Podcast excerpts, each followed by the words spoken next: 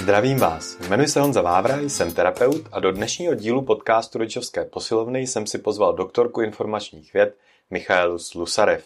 Michaela se věnuje tématu vzdělávacích videoher, vzdělávání pomocí technologií, ale i využívání a někdy i nadužívání technologií v domácnostech. Také dělá kurzy pro rodiče o digitálním zdraví dětí. V dnešním díle, který má něco málo přes půl hodiny, Probereme vliv obrazovek na děti i dospělé a budeme si povídat i o tom, jak nám mobily a obrazovky mění rodičovství a rodinný život. Pojďme ale začít u klasické otázky. Co pro vás znamená slovo odolnost? No já, když to takhle řeknete, tak si vždycky vzpomenu na, um, na ten výzkum, myslím, že to bylo v kalifornských myškách. Znáte ho? Hmm, teď se jistý. No. Ne, myslím, že byly kalifornský.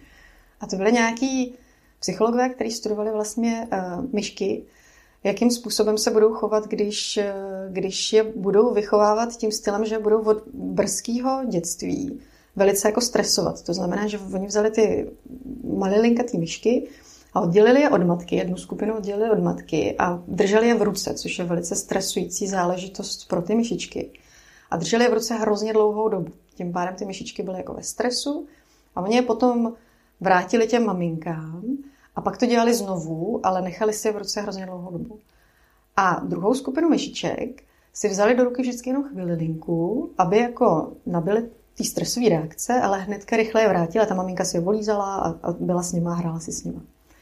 A nechali tímhle stylem ty stresovaný, různým způsobem stresovaný myšky dospět a zjistili postupně, že ty myšičky, které byly stresované jenom vždycky chvilinku a měly možnost potom se nechat maminkou uklidnit, tak eh, v životě byli hrozně, oni to fakt jako psali, že byli hrozně cool, že byli hrozně v pohodě, že nic nevyvedlo z rovnováhy a že byli jako, vlastně se jim dařilo překonávat všechny problémy v životě a tak jako vlastně jako nějaký situace hrozně dobře, třeba jakoby nějaký agresivní chování a tak. Mm-hmm. Když to ty myšičky, které byly stresované dlouhou dobu, tak se jim v životě jako hodně nedařilo a vždycky, když se dostali do nějaké do, do nějaký situace, kde byl třeba agresor a tak dále, tak se stáhli, nebojovali a nebyli jakoby schopní se bránit a mhm. nebyli schopní vlastně tyhle ty věci překonat.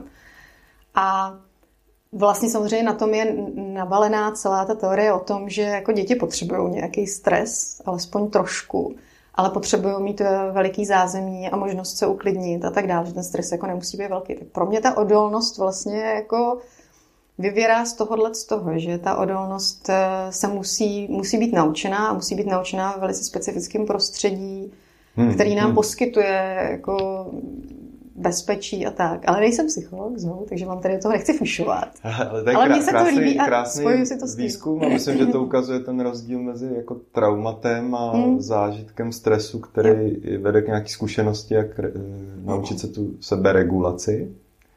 Což bude asi i téma, který souvisí, že ty, to vaše téma, mhm. ty, ty technologie, sociální sítě, hry, že to je vlastně způsob, který nějak lidi může být zdroj nějakého, nevím, sklidnění, učení, něčeho, a nebo to může být už nějaká závislost, která vede k tomu, že v těch ostatních oblastech člověk selhává třeba, mm-hmm. možná, nevím, k čemu docházíte vy, ale pra, takže možná právě jak by, jestli byste viděla i nějaký vztah odolnosti tady k vašemu tématu, nebo k nějakému to, tady toho stresu, a tak jako vy, jak se v tom vidíte, nějaké souvislosti?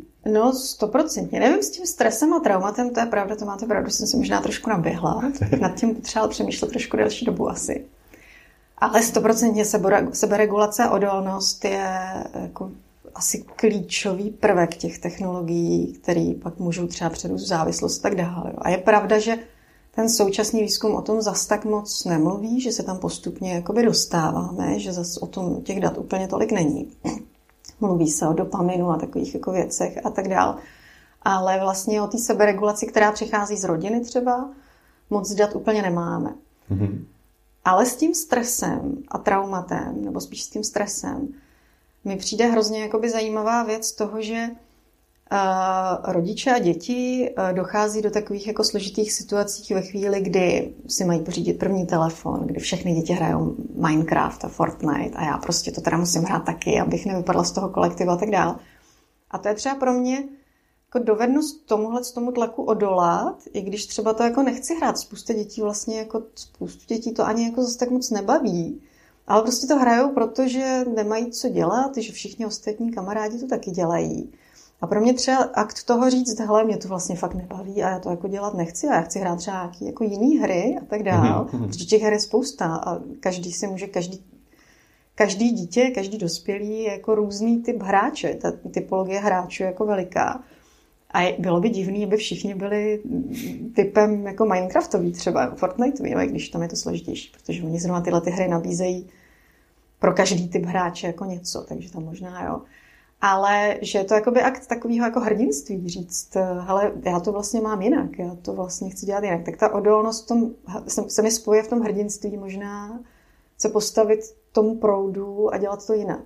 Hmm, ale možná jsme se dotkli toho, že eh, často to bývá vnímaný jako hráč, jako to byl v té mojí generaci, to ještě bylo trochu vnímaný, jako to nějaký, co hraje sám hry, Mm-hmm. My jsme teda už, jako já už jsem z té generace, jsme používali nějaký nejdřív 8-bitový počítače a tak, ale vždycky to bylo nástroj, jako že jsme tam byli tři, že a prali jsme se o to, kdo bude hrát.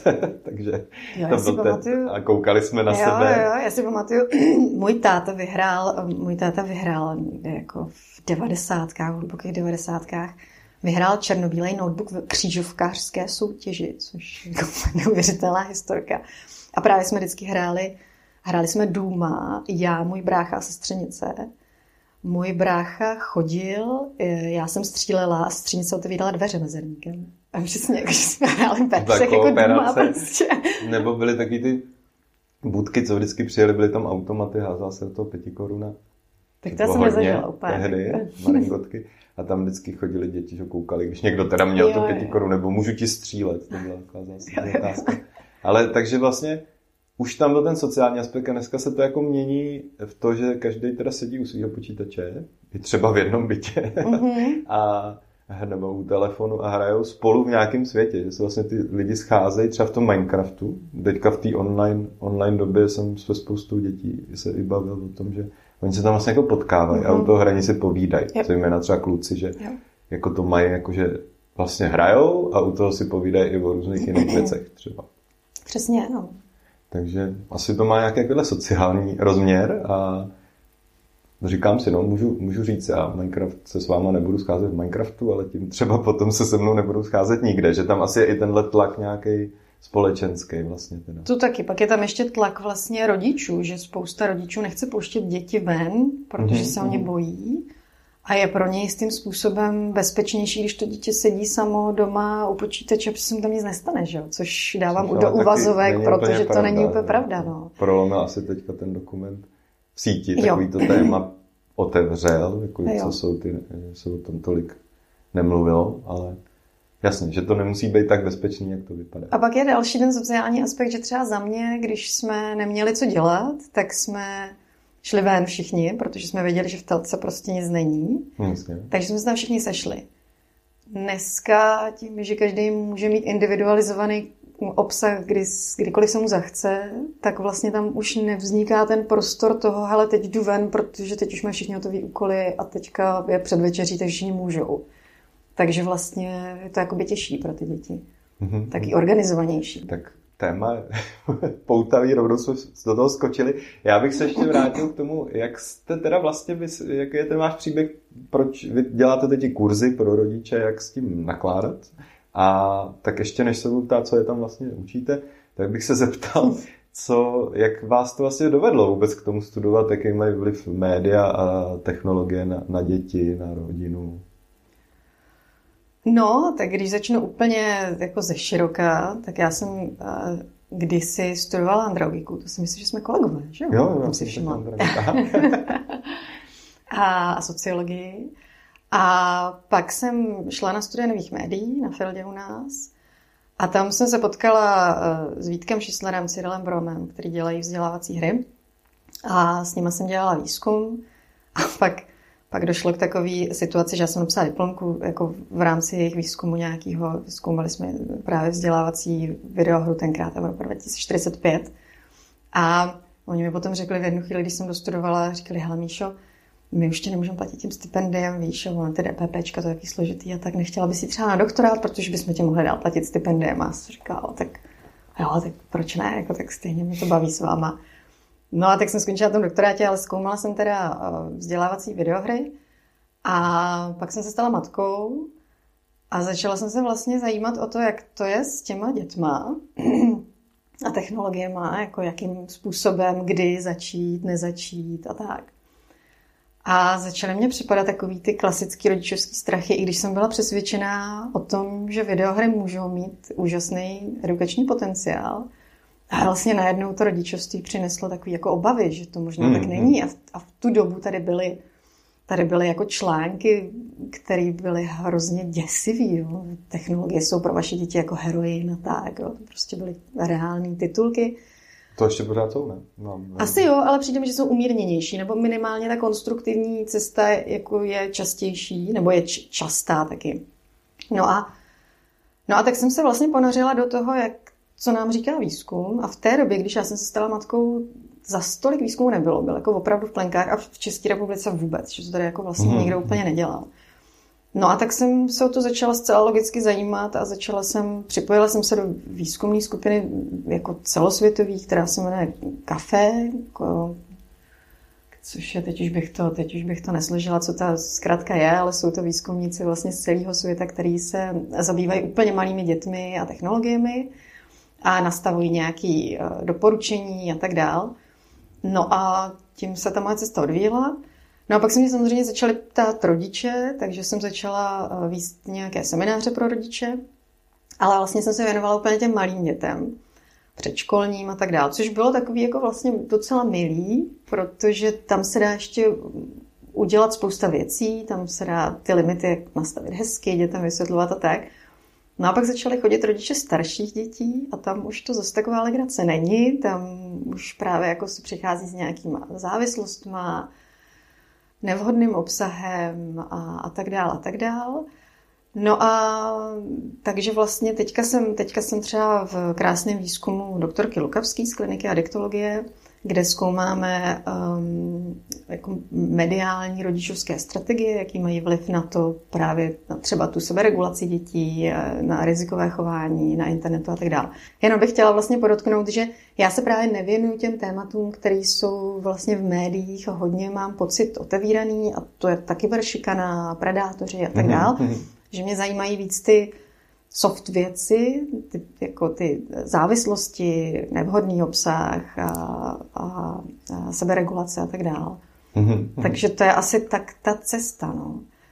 Jasně, takže e, cesta tak trošku doktorkou z ekonomických důvodů a vedla k tomu výzkumu a potom vlastně z práce s těma reálnýma rodičema a jak říkáte, ono to asi v každém tématu takhle je, že když ty děti jsou malí do těch tří let, tak vlastně nemají ten svůj sociální život, takže ten rodič je ten, který může mít velký vliv jednoduše, může to jako držet v určitý izolaci, ty, já nevím, ať už je to cukr, technologie, cokoliv, se rozhodne, ale potom to začne být složitější, jak, jakmile tam přicházejí ty další vlivy, tak tam asi jsou vždycky ty témata i toho právě, jak moc mám já izolovat to naše prostředí mm. od vlivů toho vnějšího světa, který je různý, nebo spoléhat, že teda to je to, že mi tu myšku vezmou na chvíli a ona se tím naopak posílí, jo, protože jo, jo. zase myslím, že lidi, kteří izolují příliš, tak mhm. ty děti ohrožují zase v jiném oblasti než třeba je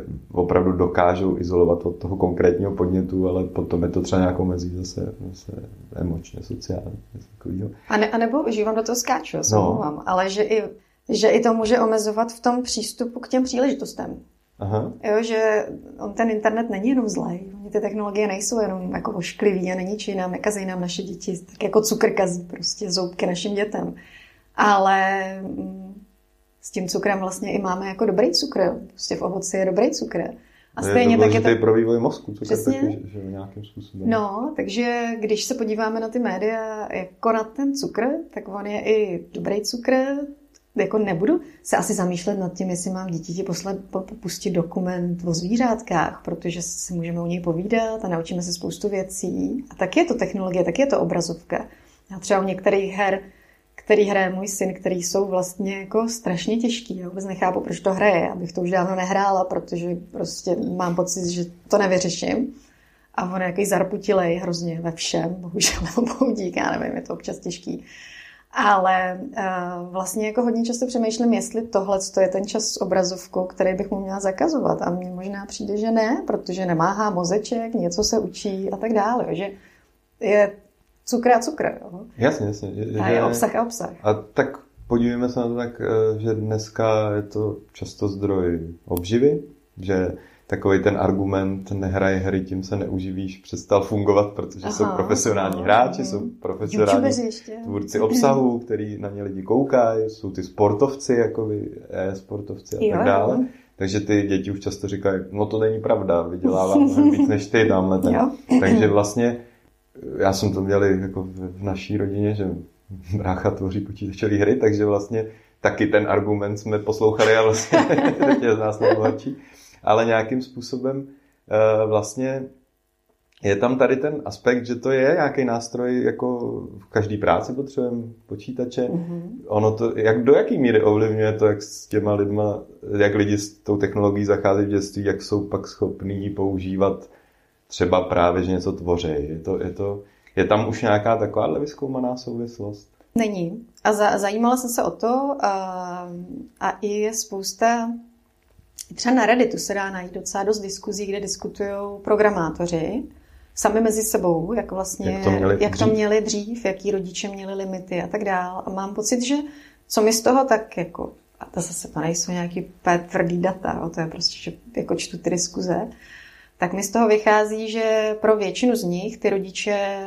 měli nějaký limity, měli nějaký pravidla, vyžadovali je a ty lidi jsou za to vlastně rádi, že měli hranice, protože a, a to tenkrát ještě ty, ty hry nebyly zase tak návykový. Jo. Dneska hmm, opravdu hmm, prostě ty hry jsou jako návykový, některý.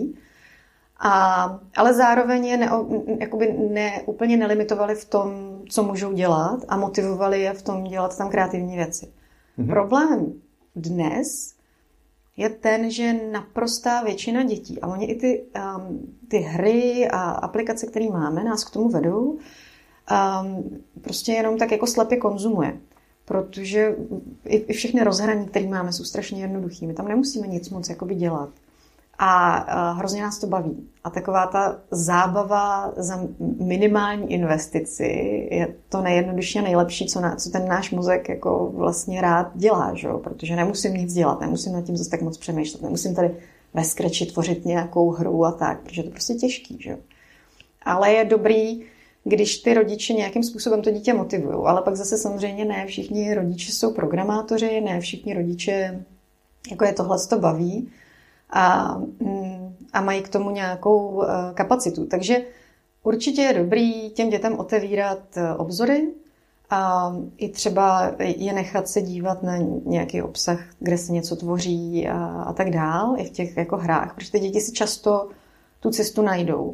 Ale když jim dáme počítač nebo telefon k tomu, aby teda hráli ten Minecraft, protože všichni kámoši to hrajou, protože prostě se mi chce, nebo abych měla Facebook, protože všechny kamarádky to tak jako mají, tak to asi není úplně nejlepší. Jo. Ale vlastně zase na druhou stranu asi nemůžeme věřit tomu, že každý rodič dokáže ze svého dítěte udělat jako kreativce v IT prostředí. Jo, že, že ne každý na to má a ne každý něco takového chce dělat, ne každý ho něco takového baví. Ale obecně vlastně už i po dlouhý roky se ukazuje, že naprostá většina lidí eh, nějaký obsah jenom konzumuje a pak jsou tady, je tady jistá skupina, která jakoby něco mění, kreativně něco dělá, vytváří obsah a tak dál, která je jako minoritní. Jo. Takže... Mm-hmm.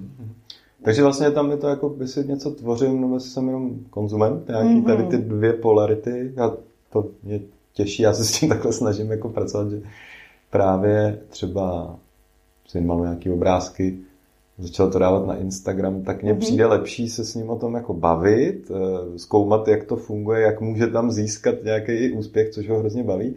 A vlastně říkám, je to i profese dneska, jsou lidi, kteří tímhle se vyloženě zabývají, že to dělají pro ostatní, že jako, tak mě přijde lepší to kultivovat, že tady v tom světě jo. žijeme, já tomu nějak rozumím, pak teda možná i líp rozumím tomu, co kdo zkouší na mě, jako ve smyslu, že to vlastně jsou jako jak to funguje celý ten marketing, že když začnu rozumět trošku marketingu, vím, jaký na mě používá pasti a nástroje, takže mně to přijde vlastně tohleto, že jako je tam teda nějaký aspekt komunikovat o tom, co děláš tam v tom světě, jakože nepustím dítě někam do nějakého prostředí a vůbec se nezajímám, co tam zažilo, což teda možná někteří lidi dělají, ale, ale že vlastně sdílím tu zkušenost a taky s ním probírám, co je na tom dobrý, přitažlivý, těžký, co se mu líbí, nelíbí to je možná ten, ten první krok, jako zajímat se o to. Není to no, jako nástroj, vypustím tě tamhle, no. protože tě to tam baví a dělej si tam, co chceš?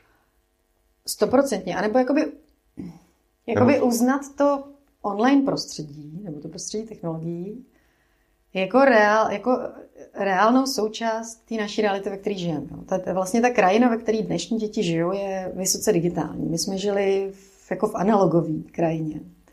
To dneska už je pryč. Nehodnoťme tady, jestli to je dobře nebo špatně. Jasně, Prostě to tak je. Ale uh, určitě to nesmíme přijmout jako něco, ale tak prostě, když tady je, tak ty děti tam jako vypustíme. Taky nevypustím děti tady do města prostě na, na, přejít Legerovu jako sami, jo, protože prostě vím, že ty děti musím naučit, jak se správně chovat, jak se správně rozhlížet, jak správně přecházet. Je to úplně stejný. A Taky jakoby další věc je v tom, teda za prvý poskytnout dovednosti a výbavu, aby dokázali to, co vlastně, o čem jste mluvil, mluvit s nima, zkoušet si zamyslet nad tím, co vlastně pro mě ty věci znamenají a tak dál. Ale zároveň i mít to rodičovské nastavení v tom, že hele, já to jako přijímám jako rodič, že tohle je součást tvýho života, protože hrozně moc rodičů, jak my jsme jako, a, jako já jsem na tom stejně, já s tím vlastně taky občas bojuju, jak jsme jako vyrostli v té analogové krajině, kde jsme si povídali s kamarádama, chodili jsme ven a tak dále, tak je to pro nás nepochopitelný. A pořád ten svět technologie je trošku jako zlej, protože my vlastně nevíme, co od ní čekat. Je to něco nového. A co je nový, toho se jako zákonitě budeme trošku bát. Ale na druhou stranu, když se zamyslíme nad tím, jak používáme sami technologie, já mám třeba jako spoustu kamarádek, kteří žijou daleko ode mě a naprosto většinu kontaktů, který s ním mám, jsou buď přes telefon, anebo přes nějaký zprávy, mm-hmm. který si posíláme. Ale pro mě je to naprosto reálný kontakt a jsem za něj hrozně vděčná. A myslím si, že asi to budete mít podobně, no, jako, že ho uznáváte jako reálný. Když to u těch dětí, jako vždycky, když je vidíme nalepený na tu obrazovku, tak je to pro nás hrozně děsivý pohled, protože to neznáme. Že? A nevyrostli jsme tím a, a nevíme, co to znamená. Protože si nemůžeme říct, ale my jsme to taky tak měli a jsme docela v pohodě, jsme jako příčetní, protože jsme vyrostli, protože takovou zkušenost nemáme.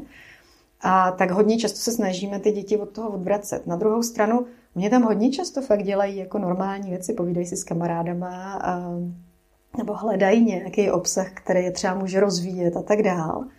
Ale my to musíme taky přijmout. My musíme prostě jako ten svět eh, akceptovat a zároveň jim dávat možnosti jak tam dělat hodnotné věci. A zároveň já používám tak jako obrat, který je trošku absurdní, ale pořád mu věřím, že my jako rodiče z toho analogového světa musíme tak trošku se chovat jako takový marketáci offline světa pro ty mhm. dnešní děti.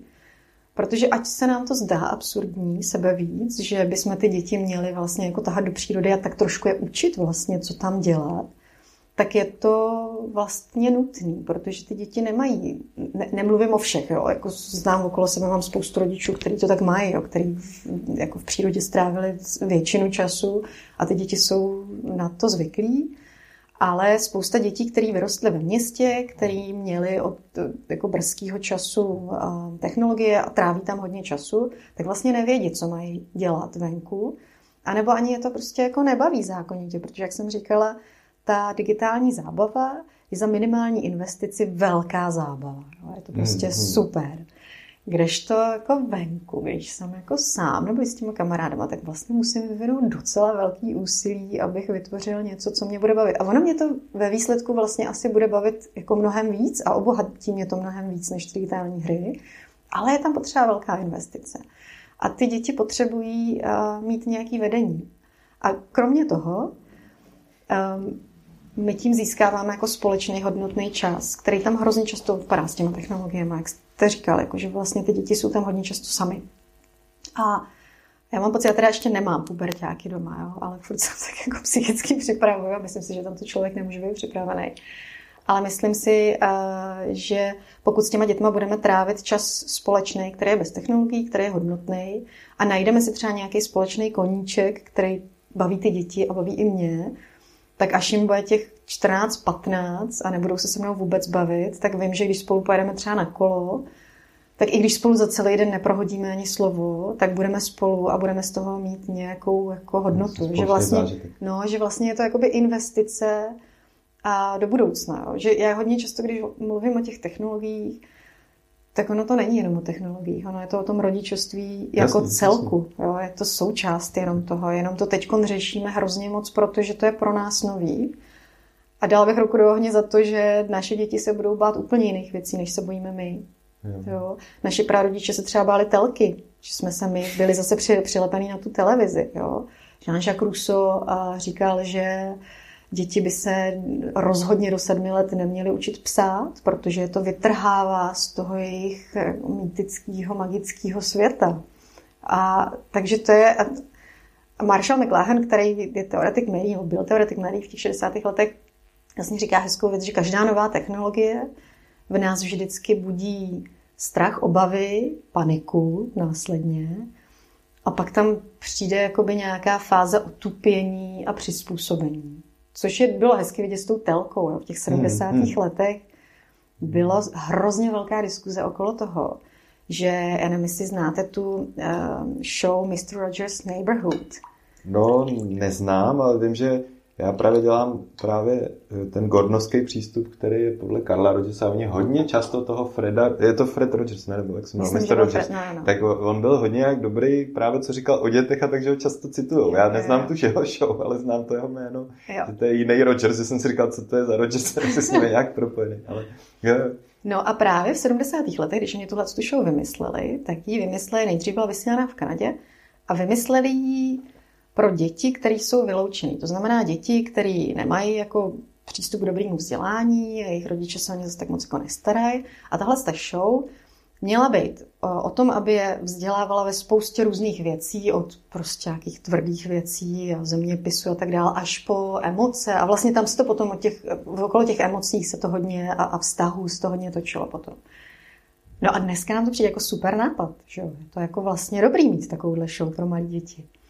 Takže v těch 70. letech okolo toho vznikla obrovská diskuze, že teda ty děti budou přilepený na obrazovce, aha, že to vůbec není dobře, že proč bychom měli dělat pořady pro děti? Do té doby pořady pro děti neexistovaly. No a samozřejmě víme, jak to dopadlo. Mr. Rogers Neighborhood byla až do roku 2010 nebo já nevím, 2000 něco, jako jedna z nejsledovanějších dětských show a byla skvělá. A, a přišlo tam, nevím, jestli zrovna v tomhle tom momentu to otupění, ale to otupění přišlo určitě k tomu médiu té televize a dětí před ní.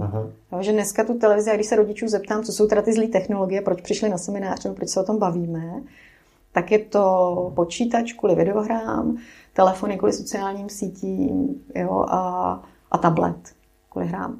A málo kdo zmíní televizi. Aha, aha. Kdežto pro, pro nás, kdo se vědecky jako zabývá obrazovkama, tak my opravdu používáme termín obrazovky. Jako screen, time. time. Mhm. Přesně tak, screen time. A já nám jedno, jestli to je telka, nebo jestli je to něco jiného.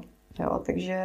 Jasně, jasně. Já právě, to, já jsem si vzpomněl i u sebe v tom, že to bylo jako televize, že jo, možná jako ne, nekoukej na ní nebo něco takového. Pak já jsem šel na tu výšku a tam jsem televizi prostě odmítl. Neměl, ani jsme ji už se, s manželkou si nepořídili, že to měla stejně. A ty předchozí generace spíš začaly říkat, no počkat, co bude s vašima dětma, když nebudete mít televizi. Přesně, přesně. Což se samo vyřešilo, protože přišly tyhle ty všechny, my jsme se pak koukali že na, na, na, na seriály nebo něco jako na YouTube a takhle a vztahovali si je, že a takovýhle věci. A vlastně televize přestala být téma a naopak mi přijde, že to je zlo pro ty předchozí generace. Jak přibylo tolik těch programů, je tam tolik reklamy. Já jsem pak dlouho neviděl televizi, takže jsem pak přijel k rodičům a koukali jsme se na film a říkám, tady je 15 minut přerušení toho filmu, to je příšerný, to jako přece nebylo dřív. A oni si toho ale nevšímali, protože jo. postupně jim to prodlužovali. No a to je, ale to je hrozně jako pěkná věc, jak jste říkal, že jste jak začali stahovat věci a tak dále. A to je přesně ten krok toho, že já se starám o to, jaký typ obsahu teda ty moje děti budou mít. O, jako pak samozřejmě existují lidi, kteří ty děti posadí před YouTube a to je možná ještě horší než ta telka, jo? protože telka má aspoň regulovaný čas, Jasně, třeba do desáté hodiny, tam nesmí být nějaký obsah. Jo? Prostě Tady můžeš, YouTube... to jede, tak už je i dětský YouTube a tak, ale jako děje se, je to samozřejmě právě Přesně, složitější. přesně, že tam vlastně jakoby probíhá ten výběr toho obsahu a já občas jako říkám takovou věc, že si myslím, že my se bojíme obecně videoher a ptáme se, jestli videohry jsou dobrý pro děti, když to podle mě naše děti budou svým dětem říkat, hele, tuhle hru nehraj, ta je prostě úplně blbá, jako, tak hraje aspoň něco inteligentního. Takže zase tam bude určitě probíhat výběr toho obsahu nějakým jiným způsobem. Dobře, a ještě když teda začneme od těch úplně malých dětí, jak jste říkala, jste se začala s těma rodičem bavit, eh, já, mě tam ještě napadá ten v té druhé straně, že ono to je trošku takový ambivalentní, že na jednu stranu a všimli jsme si toho v našem okolí a děti si toho všímají, že vlastně jsou rodiče, kteří říkají, nesmíš na to a sami jsou na tom telefonu jako pořád.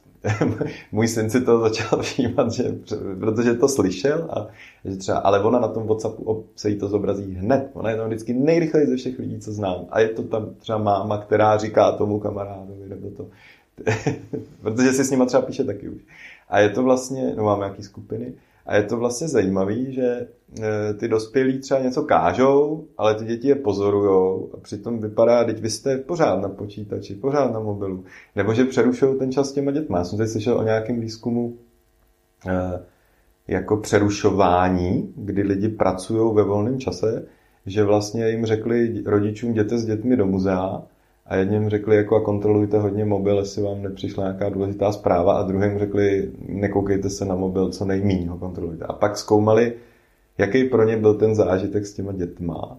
A pak zkoumali za týden, co si z toho vlastně ještě pamatujou, z toho času. Ty rodiče nebo ty děti? Ty rodiče. Uh-huh. Oni zkoumali rodiče uh-huh. právě. A zjistili, že rodiče, kteří koukali na ten mobil, tak si moc toho nepamatovali ne, neviděli v tom smysl a, ne, a nebyl to pro ně pak hezký čas s těma dětma, že vlastně jako by si nechali ten čas kazit. Ale spousta lidí to dělá. Říkal mi to jeden třeba klient, jako no táta sice pracuje jak chce, ale vlastně s náma nikdy úplně není. On no. pořád kouká, on najednou začne telefonovat do práce. A, a já bych radši, kdyby teda byl v práci a pak byl se mnou, třeba, jako když jsem byl menší. A to je vlastně ten, jako zajímavý aspekt, jako dneska na hřištích člověk ví, jak ty maminky koukaly do knížek, teďka třeba sedí a koukají do mobil nebo tatínci. No ten únik je tam vždycky, a... ty, ty rodiče potřebují utíkat, že jo? No, no. A že Buď se... pletli, nebo koukali do knížky. Ale že ty děti to asi taky vnímají, že tam jakoby nejsou, že se odplujou do no. nějakého no. světa, který je jiný. V angličtině je na to i termín, uh, jmenuje se to technoference, jako interference, přerušení a techno jako technologies. A, a zrovna tenhle ten výzkum neznám. Znám výzkumy, které právě se dívají na tu opačnou stranu, na vztah dítěte k tomu rodiči. A úplně třeba u těch malých dětí to má až bych řekla, jakoby destruktivní eh, vliv na ty rodičovské vztahy. Jo? Pokud prostě to, protože to dítě úplně maličký potřebuje eh, být napojený na toho rodiče. To byste zase, teď já se do toho nebudu pouštět, ne, protože bych řekla, že špatně. To je, to je dobře, když tady není dobře špatně. Jsme všichni rodiče a každý to zkoumá z jiného uh, a že vlastně jakoby potřebuje být napojený na toho rodiče, protože ten rodič mu zprostředkovává jo. Tu část toho ega, kterou potřebuje vyvinout, jestli to říkám. Externí regulátor, Přesně externí tak. rozšíření, vlastně je to takové jako... Přesně tak. A pokud tam chybí to napojení, anebo je hodně často přerušovaný, tak vlastně pro to dítě je to um, jakoby minimálně zdrojem nějaký nejistoty, jakoby až to trošku traumatizující nejistoty, pokud mm-hmm, je to, mm-hmm. pokud je to jako velice častý. A u těch úplně malinkatých dětí, u těch miminek a tak dále, je to vlastně jako hodně častý. Jo. A teď zase řeknu něco, a to je jako já bych zase nechtěla být jako úplně zlá, jo, a taky když jsem občas, jako když jsem kojila, tak občas jsem četla prostě knížky a koukala jsem Jasně. na mobilu, jo, jako dělala jsem to taky, ale třeba i se snažit to nedělat úplně pořád, protože pro to dítě, pro ten jeho vývoj, vlastně ten kontakt z očí do očí, právě třeba při tom kojení, je hrozně důležitý. To byl podcast Rodičovská posilovna s Michailou Slusarev. Pokud byste chtěli náš podcast podpořit, můžete tak udělat členstvím na www.pickej.cz kde můžete získat třeba bonusové epizody. Pokud byste se rádi dozvěděli více o práci Michaely a jejich kurzech můžete se podívat na www.digitálnizdravideti.cz a o resilienci a výchově bez poražení na www.rodicovskaposilovna.cz. Já se budu těšit na druhou půlku povídání s Michailou zase za týden.